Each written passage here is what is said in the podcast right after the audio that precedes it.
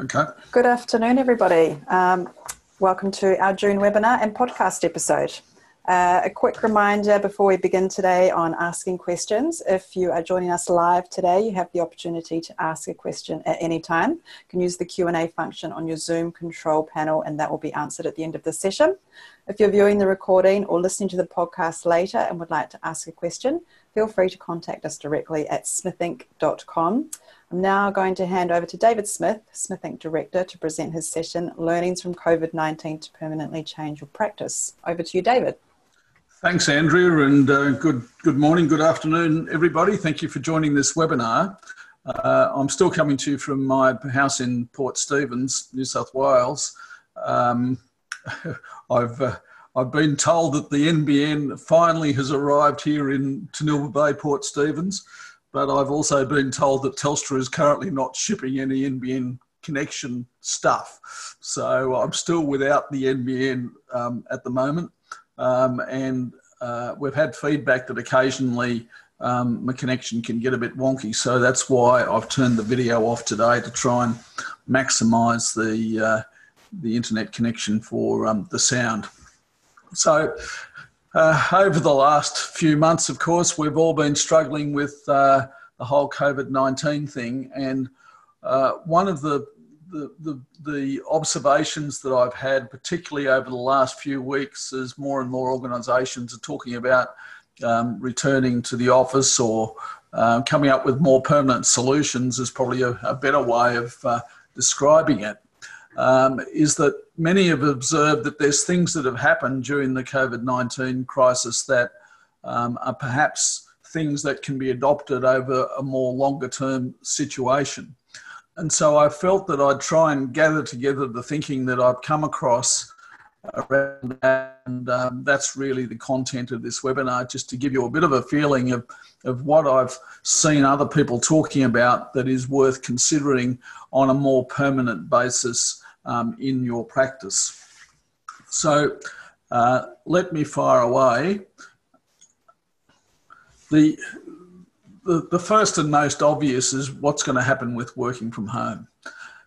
And it's really quite interesting that um, a number of businesses in the professional service firm space that I, I've worked with have actually conducted fairly um, strong surveys of their staff to try and work out where the thinking is at in terms of uh, working from home versus working in the office. And, you know, whilst everyone is different and there's some who absolutely prefer one or the other, uh, it's, it's fair to say that the vast majority are sort of indicating that they, that they like the idea of having a mix of working a few days a week um, at home and a few days a week in the office seems to be what people are indicating is their preferred way of working. Now, um, there's a number of reasons for that, but you know, people have realised that um, working 100% from home, um, they lose the social interaction of working with people they lose the um, the casual conversation, which helps them in their job in a mentoring and coaching sense as well. So just being in the office with other people where you overhear what they're talking about, um, you're able to, you know, managers are able to provide more um, casual assistance to people. excuse me, which uh, which can be quite beneficial. Um, but on the other side of the, the equation, many have reported that um, they feel as though by working at home they've been um, more productive uh, and uh, able to produce a better result. So um, there's a question for nearly every now to ponder.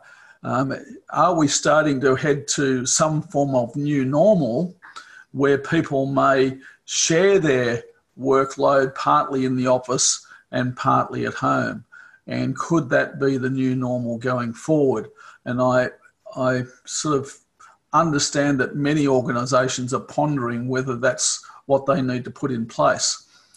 Um, in the background of all of that, though, we need to also be mindful that um, not everyone can work at home effectively. Um, those with young families, particularly preschool families, have um, found it to be a challenge. And obviously, when kids weren't going to school, it was also a challenge to um, try and work at the same time. Uh, and people had to come up with a whole variety of ways of dealing with that, with flexible hours and the like. Um, but um, uh, clearly, the young families um, have been an issue for some in terms of working from home, particularly um, if you can't get a home set up, um, worked out where you have a bit of private space. I remember I was in one Zoom meeting where um, the person I was talking to was in one corner of the room, and one child was doing their schoolwork in another corner, and another child was doing their, their own schoolwork at even a third corner. And I'm thinking to myself, that has to be very difficult. Uh, so, so that's you know uh, clearly an issue to be pondered. Um, also, some people have have have, have cottoned onto the fact, and and uh, I can tell you this is a fact from my point of view as well, because I've been essentially working from home now for nearly 20 years, um, and people are reporting that they're actually working longer hours, and um, that is my personal observation. The, one of the downsides of working from home is that your work is always in front of you. And so it's all very easy just to, to sit down at the computer and um, and fire it up and fire off a few emails and the like, uh, and you're and you're not um, getting the breaks that you should get. Uh, and so, um, whilst in a business sense, getting that increased productivity is a good thing, um, it may not be a great thing over the longer term um, for the mental health of that of that person and the longer term productivity of that as well some people also uh, lack the personal discipline to be able to work from home. So I think in any uh, discussion with team members about um, some form of flexible working vis-a-vis working from home or in the office, um, it's impossible really to have a, a one size fits all because just some people can, some people can't. Some people get distracted, and so they're therefore they're unable to to work as effectively they should by working at home, and to then suggest you know that yes you can work from home, but we're going to do some sort of trial to ensure that that's possible and it's going to work has to be the sort of way that it's done to ensure that um, the productivity can be achieved. Um, there, there has also been, particularly in the cities, um, quite a significant benefit from the saving of time um, with, without having to engage with public transport. And many staff members have uh, reflected upon that being a significant benefit and is one of the drivers why people are sort of saying that a mix of working from home and working from office is a good is a good plan so that they save that time um, in the days that they're working from home without having to deal with public transport and the, and the time that um, the transport does take. Um, so um, there's a whole variety of issues to be considered here, but as a general principle, I think a, a new normal is going to be some way of structuring the workplace so that people are working partially from home and partially from the office does seem as though it could be the new normal. Um, the other thing which uh, is worth considering is that many firms have reported that their productivity has been quite strong through this period with people working from home. And that's a variety of reasons that I've just mentioned, like public transport, time savings, and um, people working longer hours because the work's. Um, but equally, it could just be a function of the fact that um, the accounting profession in particular has been incredibly busy with um, uh, JobKeeper and the cash boost and other government stimulus work. um, that has really made people really, really, really busy and might be contributing to um, the productivity lifts that some firms have observed. Now, the question is whether or not in a more normal um, business environment, um, we would see those continuing um, productivity levels. You know, some firms have reported that you know some staff in particular have had have got cabin fever. You know, particularly people who live on their own, uh, and so therefore productivity has tended to slide for those people a little bit um, as they're um, they're you know suffering, as I say, from from cabin fever.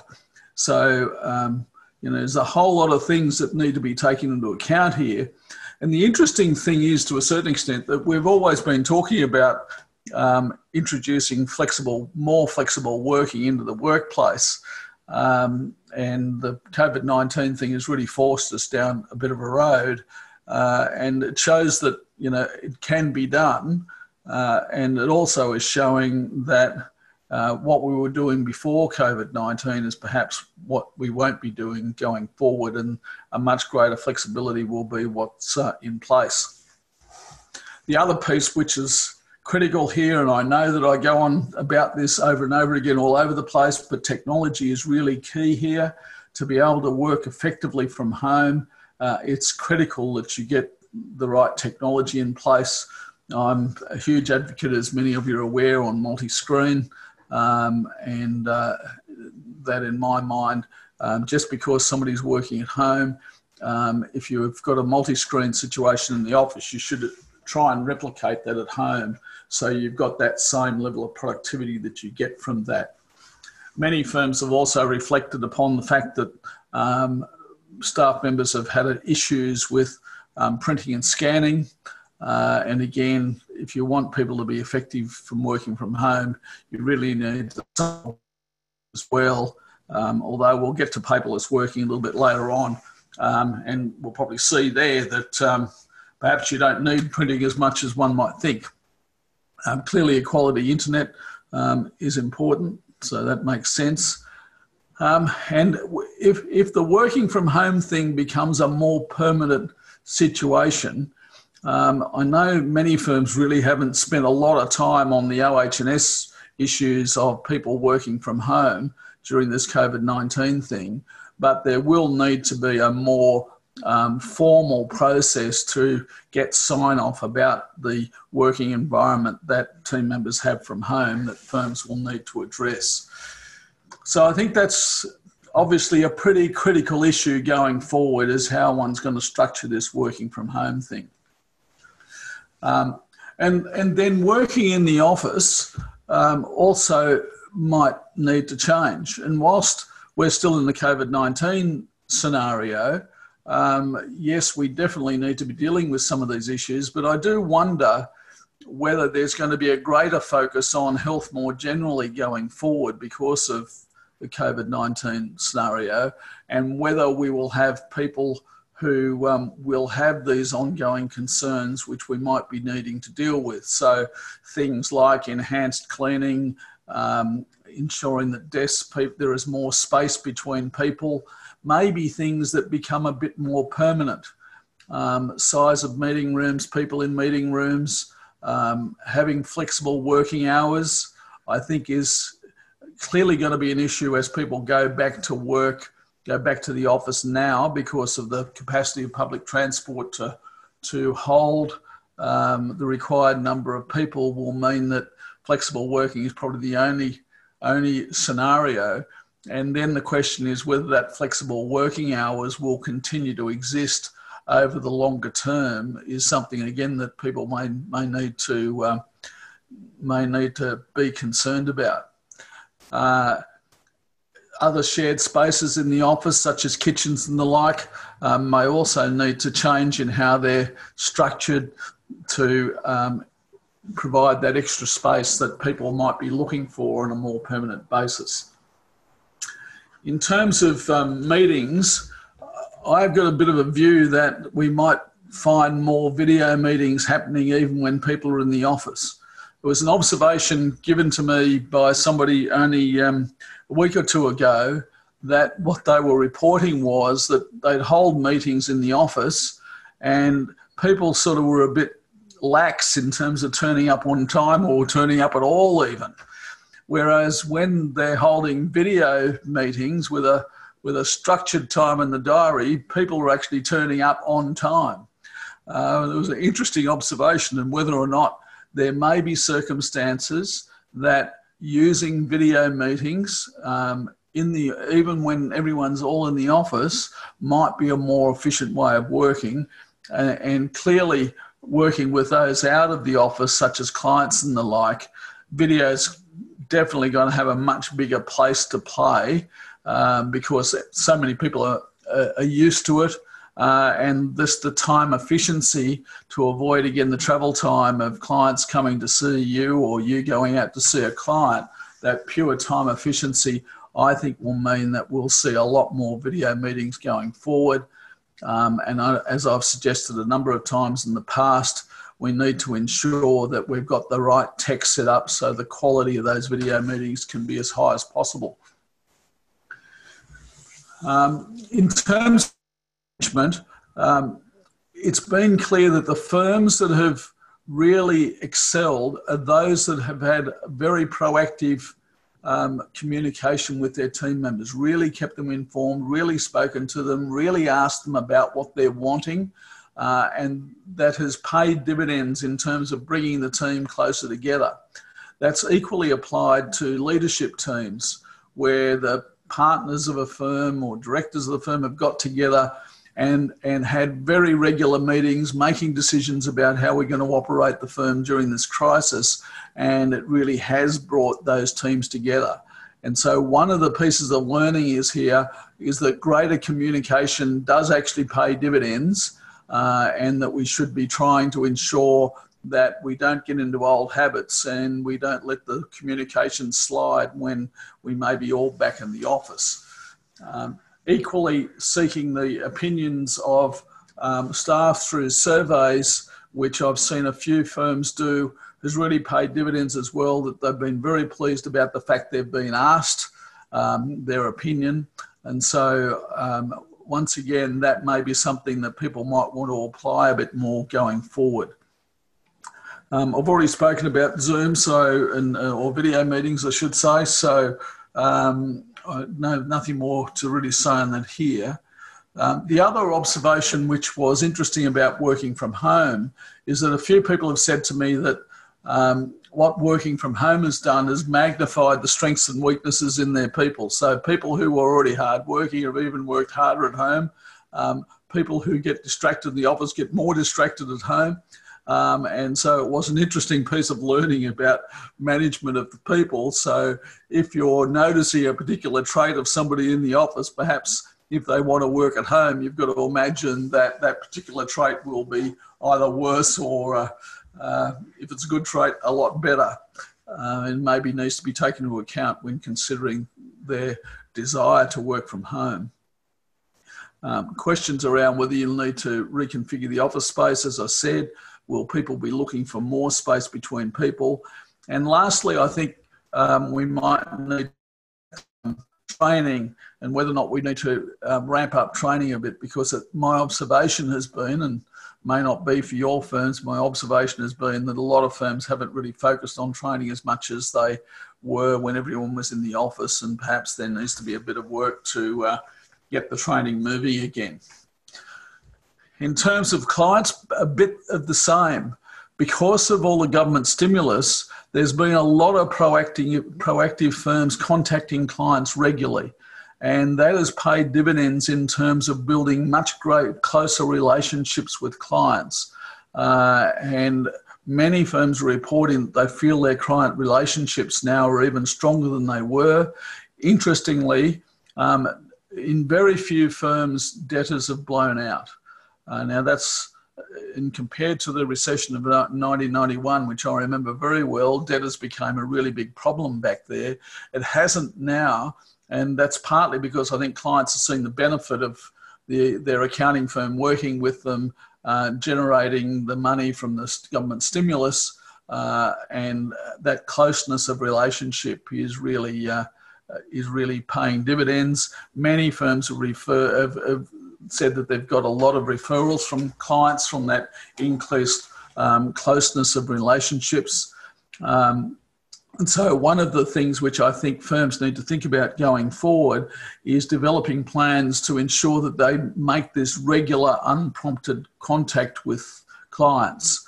And if you look at what a CRM solution is about, it's about um, recording the interactions that you have with clients and um, setting dates and the like to ensure that um, you have these unprompted contacts. But the firms have been doing this um, strong proactivity in contacting their clients have seen lots of benefits and are saying that that's something that we really have to emphasize going forward. The other thing which was interesting too is that clients who are on the cloud accounting software products were much better placed to access the government stimulus packages because their accounting was much more up to date. And so it became another, and it's another driver in terms of trying to get clients moving in terms of uh, getting them on cloud accounting solutions. And so um, that might be also worth a consideration of a further drive, because I know virtually all of you are driving your clients down this road, but a further drive to drive clients in this direction. Um, with technology, um, paperless working is key to have people in a flexible working environment, partly at home, partly in the office. Um, many firms have reported to me that it's interesting when you really have to work in a paperless environment, you can. Uh, and so uh, it's been quite a stimulus to, um, to, to get paperless working um, uh, happening. Uh, and so, what is important, I think, is to ensure that when people are back in the office, you don't slip back into old ways. Um, you know, people have been finding that they've been printing stuff when they didn't really need to, as an example. Uh, and so all of that needs to be incorporated into thinking about the firm's processes going forward to say, what have we learned about paperless working and how do we apply that for the longer term across the entire practice? And then with video conferencing, when we're back in the office, we do need to create a high quality video conferencing environment in the office. Um, and whilst people are more tolerant with, with home based setups where the sound and the, and the light may not be quite right, I think going forward it's going to be really important to develop high quality video conferencing uh, in offices. And most importantly is the sound if you don't get the sound right, it can be very frustrating. So it needs to be high quality and crystal clear sound using microphones, using good soundproofing to ensure that that's, uh, that's going to be possible.